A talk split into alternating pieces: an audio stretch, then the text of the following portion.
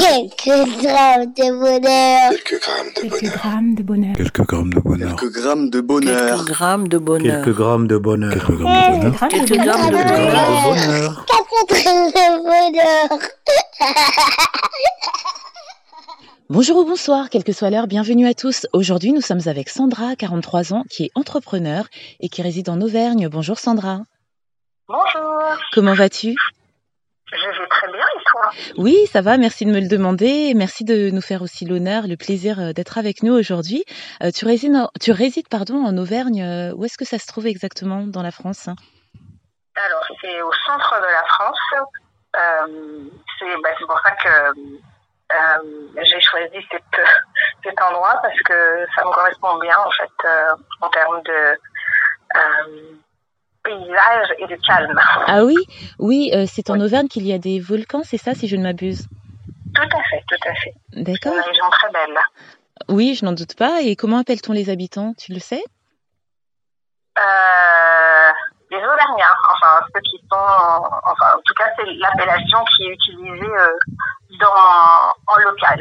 Maintenant je ne sais pas si c'est l'appellation euh, euh, officielle. D'accord, merci pour cette information. D'autant qu'il me semble qu'une qu'un artiste a fait, elle est pour toi cette chanson, toi l'Auvergnat qui s'en façon. Donc oui, ça doit être l'Auvergnat effectivement. Le, nom m'échappe, un artiste très connu d'antan. Et tu es entrepreneur. Alors en quoi consiste ce métier? Alors dans mon cas, enfin entrepreneur, c'est ça peut euh, regrouper de nombreux types de profils, mais dans mon cas, euh, je me définis comme euh, quelqu'un qui aime créer des opportunités Oui. euh, pour les autres.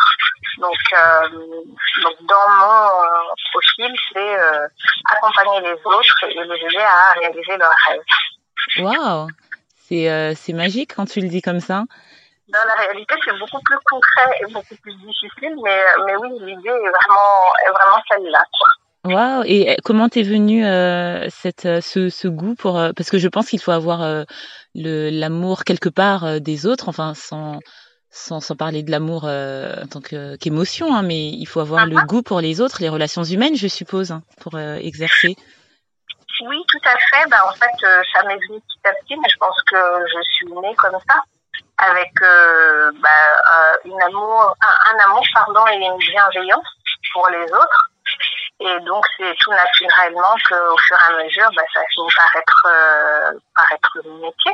Écoute Sandra on a à peine commencé mais cela fait du bien de t'entendre de t'écouter et en parlant de faire du bien quel bonheur vas-tu partager avec nous? Alors, euh, ben, le bonheur, enfin, l'instant que j'ai envie de partager avec vous, ça va être euh, un bonheur que j'ai, on va dire, découvert, même si euh, j'en entendais parler, c'est celui de d'être au service des autres. oui Euh, alors, si je peux donner un peu plus de précision, c'était euh, lors d'un pèlerinage à Lourdes où je me suis retrouvée par hasard et où j'ai été en fait affectée au, au service des, des- auprès des malades. Oui. Et euh, où ben, pendant une semaine, euh, ben, mon rôle c'était ben, voilà, de m'occuper euh, des autres, euh, de les aider à effectuer les gestes du quotidien, euh, à- de les accompagner dans leur euh, parcours euh, pendant ce pèlerinage-là. Et pour moi, ça a été vraiment un bonheur euh, intense parce que euh, ben, j'avais euh, l'impression d'avoir euh, de vivre ce pourquoi j'avais été créée, tout simplement. oui tu t'es senti utile à ce moment-là? Oui, utile, mais je pense que ça va vraiment plus loin que la simple notion d'utilité. oui À la limite, j'ai envie de dire que c'est plutôt ceux auprès de, desquels j'étais qui m'ont qui m'ont donné cette sensation de bonheur, non pas pour ce que je faisais pour eux, mais plutôt pour ce qu'ils m'apportaient eux euh, et l'exemple qu'ils étaient pour, euh, pour moi. Voilà. Waouh, c'est très intéressant ce que tu dis parce que euh, c'est vrai que dans les relations d'aide en général, comme on les appelle vulgairement, on a l'impression que c'est la personne aidante euh, qui apporte à l'autre, alors que là, non, tu soulèves euh, un autre aspect qu'on a déjà pu voir dans d'autres épisodes avec des éducateurs, c'est que les publics euh, qu'on accompagne, parce que ces éducateurs préféraient le terme accompagner qu'aider, bah, finalement, on en apprend tout autant, voire plus, et on en reçoit tout autant, voire plus de ceux qu'on est supposé aider. Et c'est ce que tu nous mets en lumière, et tu nous parles, voilà, tu nous parles aussi du bonheur que ça t'a apporté, et ça, c'est génial. Mais est-ce qu'avant de creuser par rapport à ce bonheur, on peut revenir un peu en arrière et tu peux expliquer aux gens ce qu'est un pèlerinage et euh, qu'est-ce que Lourdes aussi, parce que tout le monde n'est pas forcément au fait quant à ça? D'accord, euh, bien sûr. Alors en fait, euh, Lourdes, en fait, c'est une ville en France dans laquelle il y a un sanctuaire marial, c'est-à-dire dédié à la Vierge Marie. Oui. Et c'est un endroit où les personnes qui ont une foi catholique viennent pour prier l'intercession de Marie et confier leurs douleurs, problèmes, etc. Euh, à la Vierge Marie. Euh, et donc c'est un lieu qui est très très fréquenté par euh, tous les catholiques du monde entier. Voilà.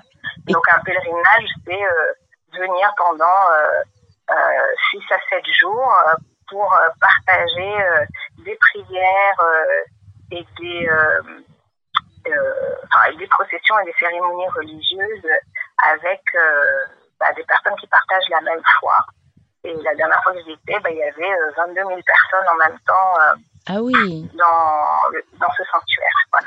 Ah oui, d'accord. Et en plus, euh, en dehors de cette notion de foi, tu as parlé de partage, ce qui nous fait revenir au bonheur que tu, dont tu nous as fait mention, et, et l'aspect, le, nouvel aspect que tu nous donnais par rapport à ces relations. Est-ce que ce bonheur, tu l'as ressenti de suite ou ça a été crescendo tout au long de la semaine? Euh, alors, je, oui, je dirais que ça a été crescendo parce que, comme je disais, je me suis retrouvée là un petit peu par hasard. Même si euh, maintenant, je crois que le hasard, ça n'existe pas vraiment dans la vie. Mais, mais, euh, mais, oui, ça a été crescendo parce que bah, je suis rentrée dans un, un univers, enfin celui de, de l'accompagnement des personnes malades que je ne connaissais pas du tout. Je ne savais pas à quoi m'attendre. Je suis tombée dedans comme ça et et ben au fur et à mesure ben, j'ai appris et surtout j'insiste sur euh, le fait que euh, c'est pas du tout euh, le fait de me sentir utile qui m'a nourri mais c'est vraiment ce sont vraiment les autres les personnes malades leur attitude leur leur confiance aussi qu'ils qu'ils donnent quand ils laissent quelqu'un qu'ils ne connaissent pas entrer dans leur intimité enfin c'est ça a été euh, pour moi vraiment quelque chose de, de, formidable. Oui. Vraiment. Oui, on le sent, on sent encore l'émotion, euh, elle est palpable quand tu en parles. Et euh, tu soulignes autre chose, effectivement, c'est c'est laisser les personnes entrer euh, dans notre intimité, dans notre euh, parce qu'on a même dans la société en temps normal euh, un peu plus, dit-on, en Île-de-France et particulièrement à Paris, c'est vrai qu'il y a cette distance même physique. Dès qu'une personne s'approche trop, on se sent vite agressé et voilà. Et, et, dans ces sociétés où où dans où les les moyens de communication s'ouvrent de plus en plus, on se rend compte finalement qu'on est de plus en plus fermé et de plus en plus opaque aux autres. Et ce que tu dis est d'autant plus d'autant plus euh, fort en fait. Waouh Et merci euh, de nous l'avoir partagé. Est-ce que de cette expérience, euh, tu, as gardé ou garderas quelque chose, tu penses? Oui. Alors, je, en partant de là, ce que je me suis dit, c'est que bah, ce monde dont beaucoup de nous rêvent, c'est-à-dire un monde dans lequel euh, ben, on a le temps pour les autres, euh, où on accepte les autres, où le regard qu'on porte sur les autres est un regard bienveillant.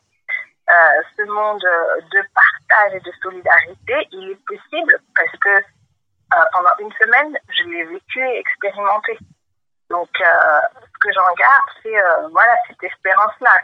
C'est si pendant une semaine, à 22 000, on a été capable de de vivre cette euh, société que beaucoup considèrent comme utopique, bah, c'est bien la preuve que euh, c'est possible et que donc du coup il faut euh, porter cette espérance-là bah, dans notre quotidien, dans notre relation avec les autres et voilà donner un exemple qui qui est en contradiction, on va dire, avec ce que le monde nous propose aujourd'hui. Exactement, et tu as parlé d'espérance, et euh, c'est bien le terme, euh, l'espoir de changer les choses, de les voir changer. Tu as parlé d'exemplarité, et euh, c'est aussi de ça dont il s'agit, c'est que euh, finalement, avec le bonheur que tu partages, on voit que euh, chacun à son échelle, si on veut changer les choses, c'est possible, un jour après l'autre, une personne après l'autre, un geste après l'autre, une attention après l'autre. Et, et, ça, je te remercie énormément de nous avoir mis tout ça en lumière et d'avoir, tu parlais d'intimité, bah, partagé ce moment d'intimité avec nous, qui en touchera, j'en suis sûre, plus d'un. Bah, C'était avec plaisir en tout cas. plaisir partagé et surtout tu n'hésites pas à revenir quand tu veux pour euh, pour partager un autre bonheur. Euh, ça sera toujours une joie de te recevoir. En attendant, tu prends soin de toi, tu prends soin de, de ta profession euh, qui, comme tu la présentes, fait rêver.